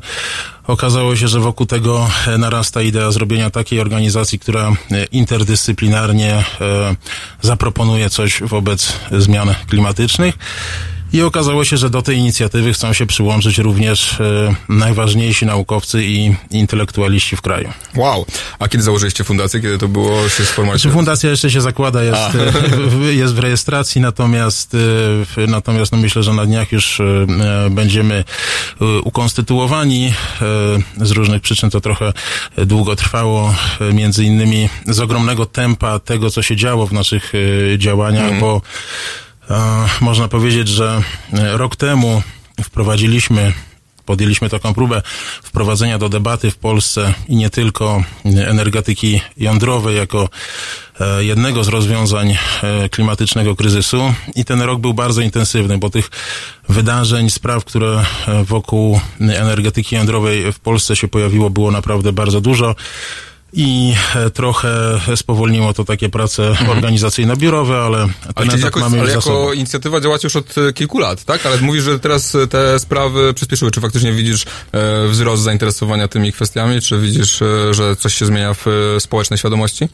Ja myślę tak, że w Polsce, w Polsce mm, bez zbędnej skromności, gdybym mógł powiedzieć, to myślę, że no w istotny sposób e, przyczyniliśmy się do tego, że e, energetyka jądrowa pojawiła się jako jako jedno z możliwych narzędzi, również tutaj w Polsce, e, mitygacji zmiany klimatycznej i e, poprawy... e, Mitygacja to jest trudne słowo. Możesz powiedzieć, co, co, co ono oznacza? A ja się, ja się nim tak posługuję trochę prowokacyjnie, bo wszyscy, wszyscy mówią, że to trudne słowo i od razu pytają, co to jest mitygacja. Tym pojęciem e, posługuje się panel do e, spraw klimatu przy e, Organizacji N- Narodów Zjednoczonych, tak, IPCC. E, Mitygacja, no, czyli mm, poprawa sytuacji e, dość katastrofalnej. Nawet e, dzisiaj e, na ulicy to doskonale widać, chyba jest około 23-24 stopni. Zresztą ja tutaj e, do radia e, przybiegłem, co pewnie widać trochę. Przybiegłem, bo samochód musiałem postawić e, bardzo daleko. E, Całe miasto jest zastawione samochodami, jest bardzo gorąco e, i no to w ogóle nie jest ta pora roku po prostu. Mhm. Ale wielu ludzi mówi, żeby nie mylić pogody z klimatem. Czy e, uważasz, że sytuacja jest... E, no, ale sami widzimy, prawda? Znaczy, nie jest to normalne, że w październiku jest tak ciepło, nie jest normalne, że zima trwa dzisiaj dwie, dwa tygodnie, miesiąc, prawda? E, lato trwa cztery miesiące, właściwie już nie ma pór roku, tylko jest lato, zima, e, nie ma już takiej wiosny, jesieni. E, jak uważasz, e, jeszcze mówiąc o diagnozie sytuacji, czy, no, czy ta sytuacja już jest katastrofalna, czy to jeszcze czeka nas tutaj jeszcze coś więcej, no, więcej złych wiadomości na pewno nas czeka, ale czy, czy, czy, czy tutaj czekamy na jakieś skokowe załamanie się klimatu, czy jak to będzie? Ja przyznam szczerze, że nie wiem. Dopóki pisałem o problemie klimatycznej katastrofy jako no, ktoś, kogo można nazwać humanistą, publicystą, e, dopóki o tym pisałem e, na wyczucie, to znaczy tak jak mówiło mi w pewnym sensie e, serce, to co mi podpowiadała obserwacja przyrody, to mm, no to była to taka pisanina, ale kiedy osobiście poznaje się ludzi zajmujących się klimatem, którzy są chyba coraz bardziej przerażeni, e, to to naprawdę robi wrażenie, bo to, co mnie wydawało się moją pisaniną, e, okazuje się, że znajduje potwierdzenie w danych nauki. No i w tej chwili wydaje mi się, że będzie e, sytuacja zmieniać się dość e, skokowo, e, ale kwestia e, czy, czy to będzie kwestia kilku lat, czy kilkunastu, mm, trudno powiedzieć. Ale myślę, że stoimy już w obliczu naprawdę dużego e, kryzysu, największego, jaki ludzkość znała. I w tej chwili wszystkie ręce i wszystkie pomysły na pokład, bo to jest naprawdę nasza ostatnia szansa. Mhm. E, Ja może dodam tutaj mała autoreklama w, w, w tygodniku wprost w poniedziałek. e, No ostatnia szansa, żeby kupić. E, Napisałem taki tekst o Grecie Thunberg i tam między innymi cytuję badania, które NASA opublikowały 4 lata, 5, to nie, znaczy badania były na zlecenie NASA 5 lat temu. Poprosili naukowców, którzy spojrzeli w przeszłość, że tak powiem, i zobaczyli. Tam był bardzo ciekawy przykład na w tym badaniu, był przykład e, cywilizacji Majów. E, I słuchajcie, Majowie, e, no, było wielkie pytanie, dlaczego Majowie opuścili swoje e, piramidy, dlaczego nagle e, wyprowadzili się, prawda, z tej potężnej cywilizacji i dali to wszystko porosnąć e, dżunglą. E, I okazuje się, że Majowie doprowadzili do katastrofy, do jednej z największych katastrof klimatycznych w historii ludzkości. Oczywiście to było na dużo mniejszą skalę, bo Majowie po prostu wycięli, wypalili gigantyczną część lasów i dżungli, która porastała tą część Ameryki Środkowej. E, Jak naukowcy i archeologowie sprawdzili, doprowadziło to do wzrostu temperatur i do susz, które trwały kilkadziesiąt lat. I ci Majowie już w tym XI-X wieku musieli, e, że tak powiem, e, się wynieść, musieli szukać innego miejsca, e, w którym e, mogliby przeżyć, e, bo, bo po prostu ich e, cywilizacja e, stała się, no, e, no po prostu e, nie, nie można było już jej podtrzymać, bo wymagała zbyt dużo energii, bo była zbyt du- dużo ludzi mieszkało w niej i tak dalej, i tak dalej. Więc my mówimy naprawdę o sytuacjach, które e, miały miejsce już w historii ludzkości, tylko teraz mają szansę się powtórzyć na dużo, dużo większą skalę, bo Majowie nie znali e, węgla, Majowie nie znali e, metanu. E, I mieli gdzie uciec jeszcze. I mieli gdzie uciec, prawda? Bo e, jak e, znamy e, historię, no to Cortez, który przyjechał ze swoimi e, e, Hiszpanami tam na początku XVI wieku, to odkrył tych Majów. Ci Majowie do tej pory zresztą istnieją i żyją sobie i mają się całkiem nieźle, e, ale to już był cień dawnej, tej, tej cień dawnej e, cywilizacji. E, szanowni Państwo, zaraz wracamy po e, przerwie, będziemy rozmawiać dalej e, już o atomie i o tym, e, co stoi na przeszkodzie, żeby wybudować polską elektrownię atomową.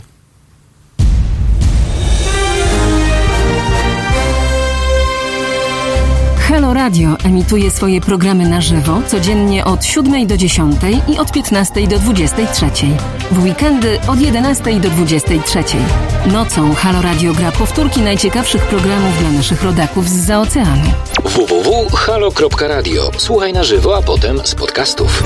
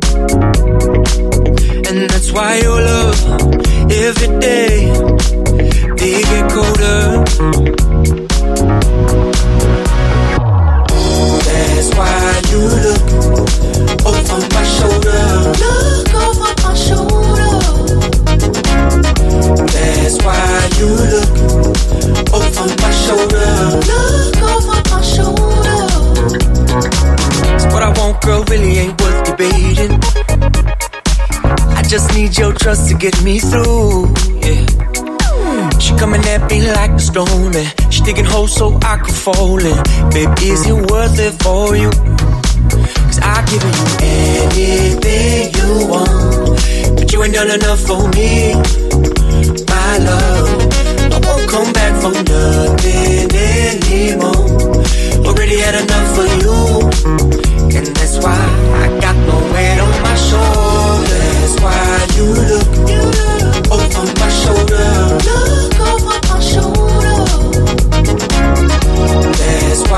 true love.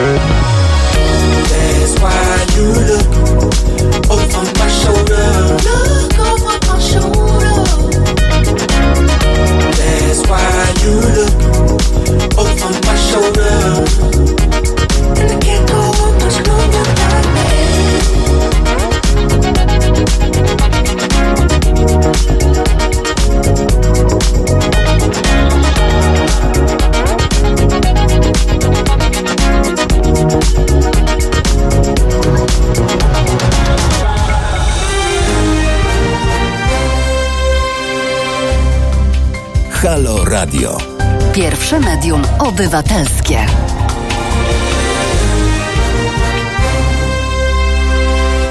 Jan Śpiewak przy mikrofonie. Jesteśmy trakcie głosowania. Przypominam o e, tym, że warto zagłosować e, w wyborach e, i warto brać udział, żeby potem chociażby móc też spokojnie z czystym sumieniem narzekać na naszych polityków.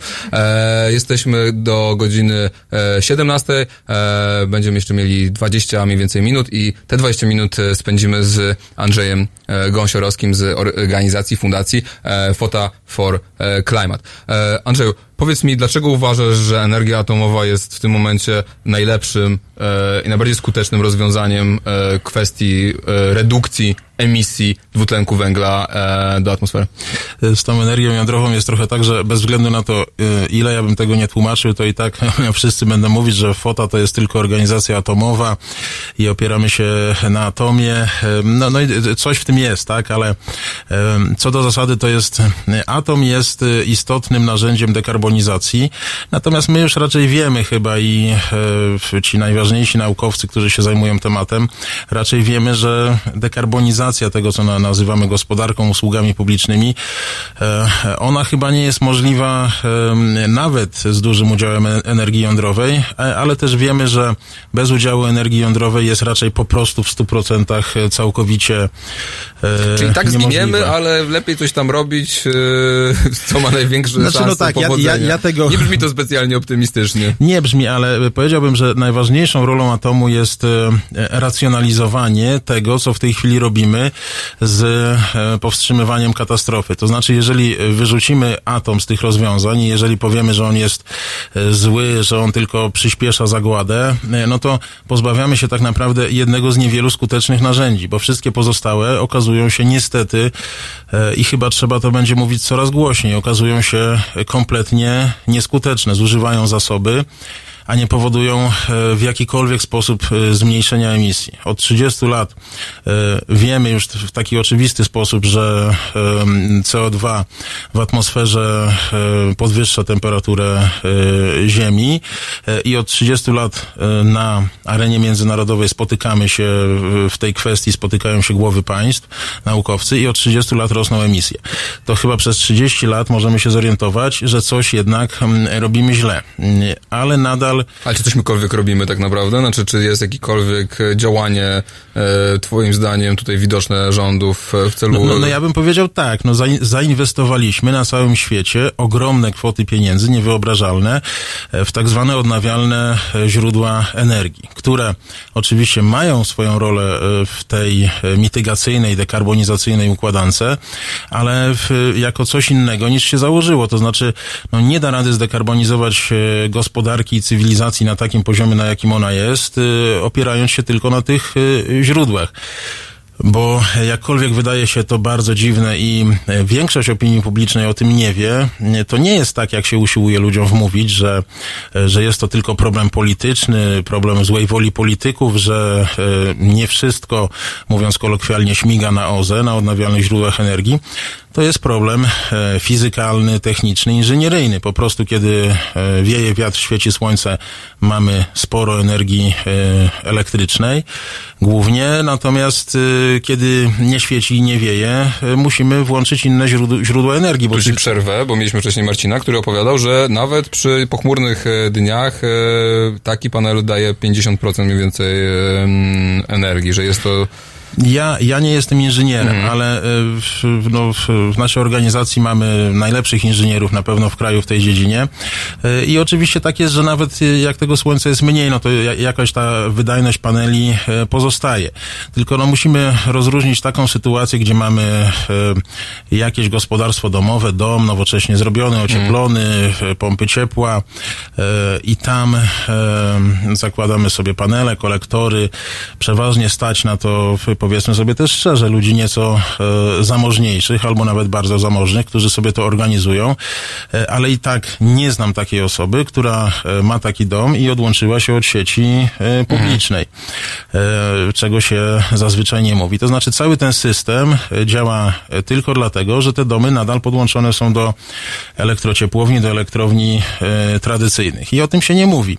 W ten sposób nie zdekarbonizuje się świata na e, masową skalę E, i no myślę, że im szybciej z tej e, mrzonki o micie, mrzonki, mitu e, 100% OZE wyjdziemy, tym szybciej pojawi się szansa na to, żebyśmy realnie zaczęli dekarbonizować. No i tutaj właśnie pojawia się rola energii jądrowej. Mhm. Ale powiedz mi, bo y, zaznaczasz, że to są, y, że jakby to są, to jest trochę dychotomia, tak? Znaczy, że albo OZE, albo atom. Czy tego nie da się połączyć i nie da się tej, e, tej, tej, tej dychotomii jakoś e, e, połączyć, zwalczyć? No bo chyba wszyscy gramy w tą samą grę i chcemy tego samego, Tak, prawda? tak, tak jak najbardziej. No niestety w debacie publicznej tak się to, tak się to układa, że się pojawia taka dychotomia, sprzeczność, spór trochę sekciarski nawet bym powiedział, ale to wynika z tego, że OZE jakby nie, nie zaczęliśmy ich używać do tego, do czego one zostały stworzone. To znaczy, żeby ograniczać zużycie e, zasobów energetycznych tam, gdzie to możliwe. Zrobiliśmy z odnawialnych źródeł energii e, cel sam w sobie, co było niemożliwe. One mogły być dodatkiem do miksu e, energetycznego. Niestety cywilizacja zużywa tak potworne ilości energii, że musimy mieć potężne źródła czystej energii, a dzisiaj jedynym takim źródłem jest energia jądrowa, no i powiedzmy postrzegana jako odnawialna e, energia wodna, która st- stanowi e, z hydroelektrowni, która stanowi istotną część e, miksu. I, to są dwa rzeczywiście silne źródła. Natomiast jakby rugowanie atomu z systemu, czemu poświęca się wielu ludzi uchodzących na świecie za ekologów, i osoby działające proekologicznie, no jest czymś e, zupełnie szalonym, można to na rozmaite sposoby opisywać. No, ja obrazuję to w ten sposób, że jest to coś takiego jak wyrzucanie wioseł jedzenia na środku oceanu z szalupy. No trochę tak jest. Nie, ciężko zrozumieć e, to, co robią e, Niemcy chociażby, tak? E, Szczególnie jak widzimy, że zastępują e, energię atomową e, gazem e, m, z Rosji. Ale ten strach przed atomem, on oczywiście twoim zdaniem, a zresztą nie ukrywam, że moim zdaniem również jest no, mocno przesadzony, prawda? Jest to dość e, energia bezpieczna, czy się mylę? Czy, e, czy te trzy katastrofy, które miały miejsce e, w ciągu ostatnich tam 30 lat, czyli Fukushima, em, Czarnobyl i ten, ten amerykański przypadek. Island, e, czy, czy to jest coś, czego powinniśmy się bać? Na ile ta energia atomowa jest dzisiaj bezpieczna? Ten temat wielokrotnie już poruszaliśmy, ale mówiąc najkrócej, wszystkie te katastrofy w Fukushimie od radiacji y, nie zginął nikt y, tak naprawdę. Jedna osoba y, utopiła się po prostu w elektrowni w wyniku jej zalania przez wodę. W Czarnobylu tych ofiar bezpośrednich w elektrowni to było kilka osób, no i później mm, chyba mm, w granicach stu, stu kilkunastu osób, które oficjalnie są potwierdzone jako ofiary e, radiacji. E, Przy tak potężnej katastrofie, gdzie sytuacja całkowicie wymknęła się spod kontroli, okazało się, że e, jej skutki są ograniczone. I ta katastrofa pamiętając o ogromnym szacunku dla ofiar i dla tych osób, które przede wszystkim usuwały jej skutki, e, ta katastrofa e, wiele nas nauczyła. Nauczyła nas tego, że w tej chwili e, reaktory są tak wielokrotnie zabezpieczone, jest tak obłędna dosłownie sieć e, zabezpieczeń i poziomów zabezpieczeń, że praktycznie no, nie ma żadnej możliwości, żeby ten reaktor komukolwiek zrobił krzywdę, czy będzie to atak terrorystyczny, czy będzie to szalony inżynier w tej elektrowni. To się po prostu musi wyłączyć, e, wyłączy się do czasu, aż będziemy coś, coś mogli z tym zrobić. Także tego typu niebezpieczeństw nie ma. Natomiast myślę, że takim największym niebezpieczeństwem e, jest to, że e, może, może inaczej. To, co jest dzisiaj największym zarzutem pod adresem energii jądrowej, to nawet nie jest problem bezpieczeństwa, tylko problem tego, że jak będziemy mieli dużo czystej energii, to będziemy podtrzymywać tę obłędną cywilizację, a ta cywilizacja powinna e, upaść. I myślę, że w tym miejscu e, spotykają się te wszystkie narracje i tutaj się tworzy największy spór. Tylko e, zwolennicy tej wersji 100% OZE e, oferują e, tak naprawdę to samo, tylko mówią, że cywilizację uda się oprzeć e, tylko i wyłącznie na odnawialnych źródłach energii w takim samym kształcie, jak ona e, była. To jest nieprawda. To jest nieprawda na gruncie czystej fizyki. E, to jest niemożliwe, ale skoro uznajemy, że cywilizacja jest w ogóle jakąś e, wartością, a myślę, że jest, bo tutaj jesteśmy dzięki cywilizacji, w szpitalach jesteśmy Tak. dzięki cywilizacji, dzięki cywilizacji Żyjemy po 80 lat. e, żyjemy po 80 lat, uznaliśmy to kiedyś za wartość. Jeżeli e, dzisiaj powiemy sobie, że to nie jest wartość, to musimy się liczyć z tym, że będziemy żyli nie 80, a 40 lat, że noworodki będą umierać, że wielu z nas, ja na przykład miałem sporo różnego rodzaju chorób dziecięcych i myślę, że no nie siedziałbym dzisiaj tutaj w tym studio, gdyby nie cywilizacja. I pewnie z większością z nas by tak było. Także e, jeżeli chcemy myśleć o zrobieniu jakiejś poduszki tej katastrofie, to musimy też myśleć o ratowaniu cywilizacji, bo tam, gdzie jej nie ma, no to dzieje się to, co dzisiaj w Turcji, w Syrii, w Jemenie. Jest tylko chaos i wojna. I do tego potrzebujemy stabilnych, czystych e, źródeł energii. E, Wracamy po krótkiej przerwie.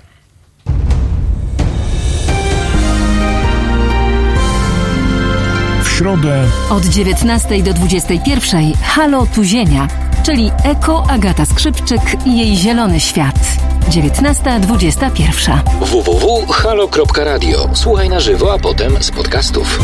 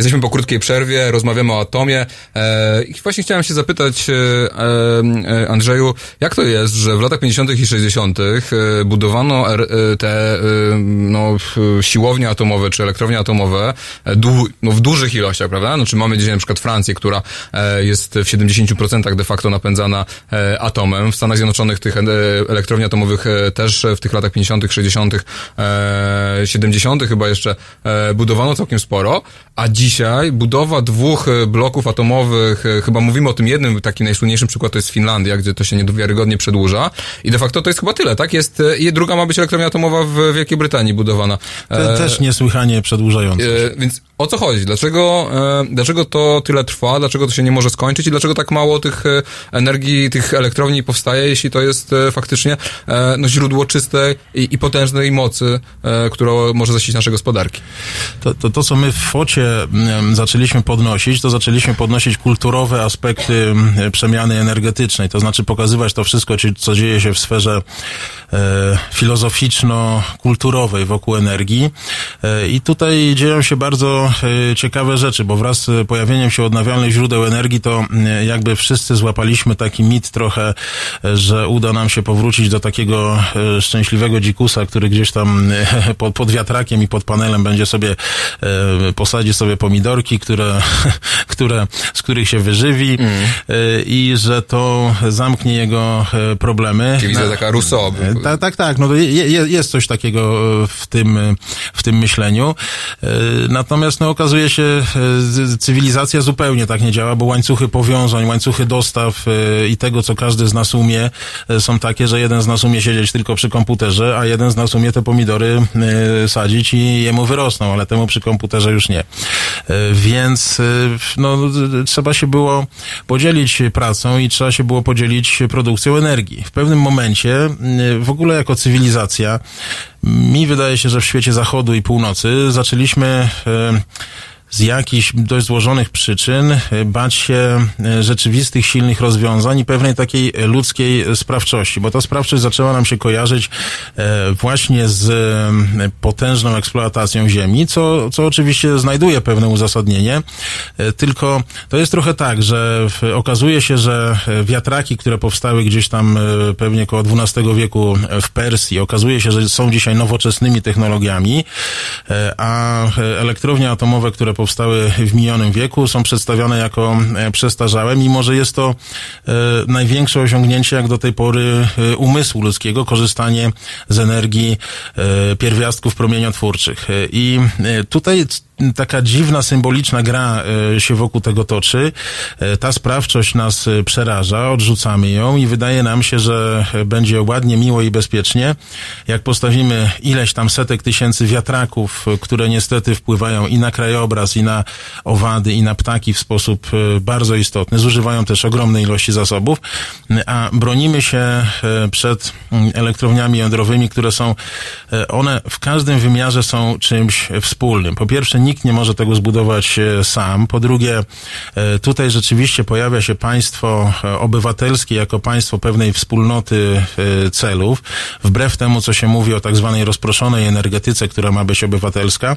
To wszystko wiąże się też z tym, co myślimy w ogóle o pojęciu obywatelskości i udziale w ogóle w nowoczesnej demokracji. Jeśli każdy sobie baterie i wiatraki, no to okej, ale niech rzeczywiście będzie to każdy sobie, a nie wielkie korporacje, które stawiają wiatraki, e, potężne farmy słoneczne i wiatrowe i które później domagają się tego, żeby cały system energetyczny był zbudowany właśnie pod, pod te odnawialne źródła energii, które kiedy tylko wyłączą, e, wyłączą słońce i wyłączą wiatr, muszą być wspomagane gazem i węglem. Także sytuacja jest zupełnie, zupełnym, jednym wielkim paradoksem. Nie dekarbonizujemy póki co w ogóle.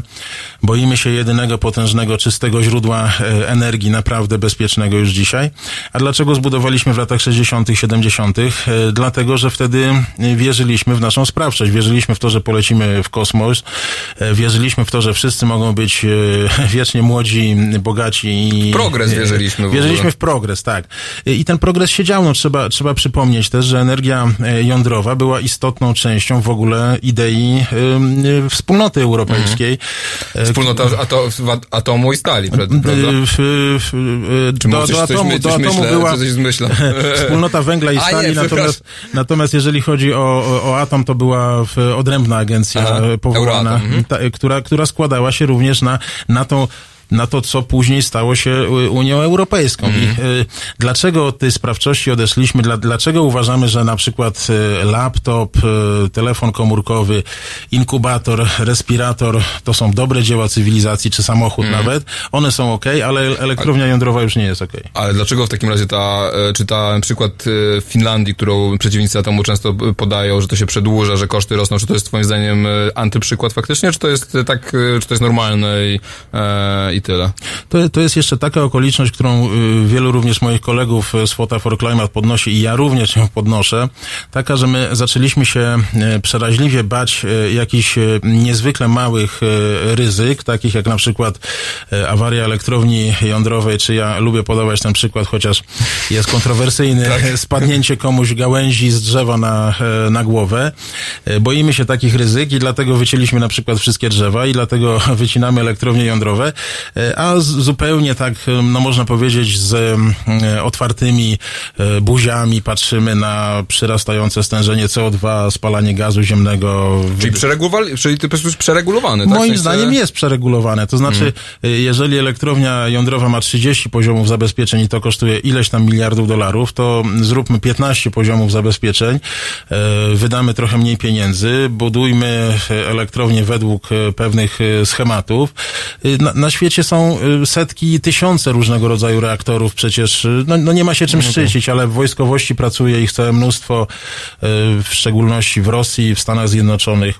E, I no, no trzeba powiedzieć jasno, nie doszło do również w tej, mm, w tym obszarze naszych działań, nie doszło do, do katastrofy i do tragedii. Tymczasem no, te kraje, które się rozwijają atomowo, jak na przykład Chiny, no już zaczynają myśleć o wykorzystaniu energii jądrowej w ciepłownictwie, e, bo o ile, o ile załatwienie produkcji energii elektrycznej e, z czystych źródeł energii jest stosunkowo łatwe, to e, z ciepłem jest już trochę gorzej, ale też możemy to zrobić. Mamy dwa pytania od słuchaczy. Pierwsze dotyczy atomu, drugie dotyczy energii fal morskich. Em, Zacznijmy może od atomu. Nie wiem, na ile się znasz i o te, tych falach morskich, ale e, tutaj jest pytanie o e, kwestię odpadów, o której faktycznie nie mówiliśmy i to też jest e, no, ryzyko. Jak e, to wygląda, jeśli możesz krótko powiedzieć, jeśli chodzi o odpady dzisiaj e, atomowe? W minionych latach no, zdarzały się takie sytuacje, w szczególności w wojskowości, że gdzieś tam, e, e, że gdzieś tam, no ale to, by, to, to był zupełnie inny świat, bo to był jeszcze świat zimnej wojny, że, że gdzieś tam e, pozbyto się, e, czy w sposób e, niezbyt dobry zabezpieczono to, co działo się w produkcji militarnej. Natomiast jeżeli chodzi o gospodarowanie od, odpadami z elektrowni cywilnych, to my w tej chwili mamy to całkowicie na całym świecie opanowane. Przechowujemy to w, w no niezwykle sterylnych i spokojnych miejscach, gdzie trzyma się je w Gdzie nie ma trzęsień ziemi, Gdzie dodajmy. nie ma trzęsień ziemi, są, są wielkie beczki, w których sobie te, to zużyte paliwo yy, drzemie. Yy, I co więcej, no gdybyśmy ileś tam lat temu nie zaczęli zwalczać produkcji nowych reaktorów, tak zwanych reaktorów szybkich czy prędkich, to to, to, to co jest odpadem, byłoby paliwem Mhm. do, tych, do tych reaktorów. Tam zużylibyśmy je jeszcze bardziej i wtedy byłoby to, co zostanie, jeszcze łatwiej prze- przechowywać. odpadów. A powiedz, jeśli chodzi o tę energię fal morskich, czy to jest faktycznie coś, co e, może dostarczyć e, źródło, czy w ogóle się orientujesz? Znaczy, y, mi się wydaje, że rozmawiałem o tym z moimi przyjaciółmi, znawcami tematu. No nie, nie pokładają w tym e, praktycznie żadnej nadziei, o ile wiatraki rzeczywiście, szczególnie te morskie, dają, dają rzeczywiście sporo energii i w, i w wielu częściach świata farmy słoneczne też dają dużo energii, no to tutaj chyba naprawdę już zupełnie tracimy czas, bo jakby stop, komplikacja tych urządzeń, które mają tę energię zbierać, moim zdaniem to jest mrzonka, o, o ile dekarbonizacja świata za pomocą tylko OZE e, jest mrzonką, no to już fale morskie to trochę za dużo. Lepiej byłoby z tego morza na przykład wydobyć e, ogromne ilości uranu, które tam są i spalić je i, i zużyć je w elektrowniach jądrowych. Na pewno dla przyrody byłoby to lepsze i dla nas. E, kończymy nasze spotkanie. Ja tylko dodam swoje kilka groszy. Bardzo moim zdaniem ciekawe jest e, ujęcie Andrzeja, jeśli chodzi o kwestię postępu, wiary w ludzką cywilizację, że to przynosi coś dobrego e, i że faktycznie daliśmy się, mam wrażenie, e, w ciągu ostatnich 30-40 lat, no ja jestem trochę młody, ale daliśmy się uwieść, że e, prawda, takiej wizji, no nie, która wiąże ten postęp z e, różnymi e, negatywnymi skutkami. I tak jest, ale e, tutaj jeszcze też chciałbym drugą rzecz, e, kończąc już absolutnie do, dla was do, do, do rozmyśleń, mówiliśmy o demokracji, która ginie pod kwestią pieniędzy i kontroli rynków, które kontrolują wszystko. I myślę, że z atomem jest podobnie, że państwo wycofało się z zapewnienia nam usługi publicznej, jaką jest przecież prąd. I daliśmy sobie wmówić, że prąd czy źródła energii mają być prywatne i że musi tutaj działać prosty rachunek ekonomiczny. E, kochani, na martwej planecie nie będzie żadnej gospodarki, e, więc e, te e, oczywiście koszty są ważne, ale nie mogą decydować o tym, czy e, nasza cywilizacja będzie trwać i rozwijać się. Bardzo Wam wszystkim dziękuję za spotkanie. E, polecam, odwiedźcie profil Fota for Climate. Fota to jest czwórka, tam jest Fota 4 y, klimatę, klimatę p- na Facebooku e, i zapoznajcie się z działaniami Andrzeja i obywateli, którzy są po prostu e, bardzo, bardzo e, zaangażowani. I znają się na temacie. i znają się na temacie i robią dużo w temacie ratowania naszej, naszej cywilizacji przed katastrofą. Po 17 e, Tomaszaczek, e, ciekawe o czym będzie opowiadać. Ja ostatnio byłem na świetnym filmie. Już wiem, że strasznie przedłużam. Parasite, polecam, koreański. E, jeszcze grają w kinach, e, więc e, jeśli nie macie co robić w ten niedzielny wieczór, to zachęcam. E, miłego e, popołudnia, głosujcie e, i widzimy się za tydzień. Dziękuję bardzo. We wtorek. Między 19 a 21 reżyser i aktywista obywatelski Bart Staszewski oraz cała gama tematów pod hasłem Prawa osób LGBT. 19.21. www.halo.radio. Słuchaj na żywo, a potem z podcastów.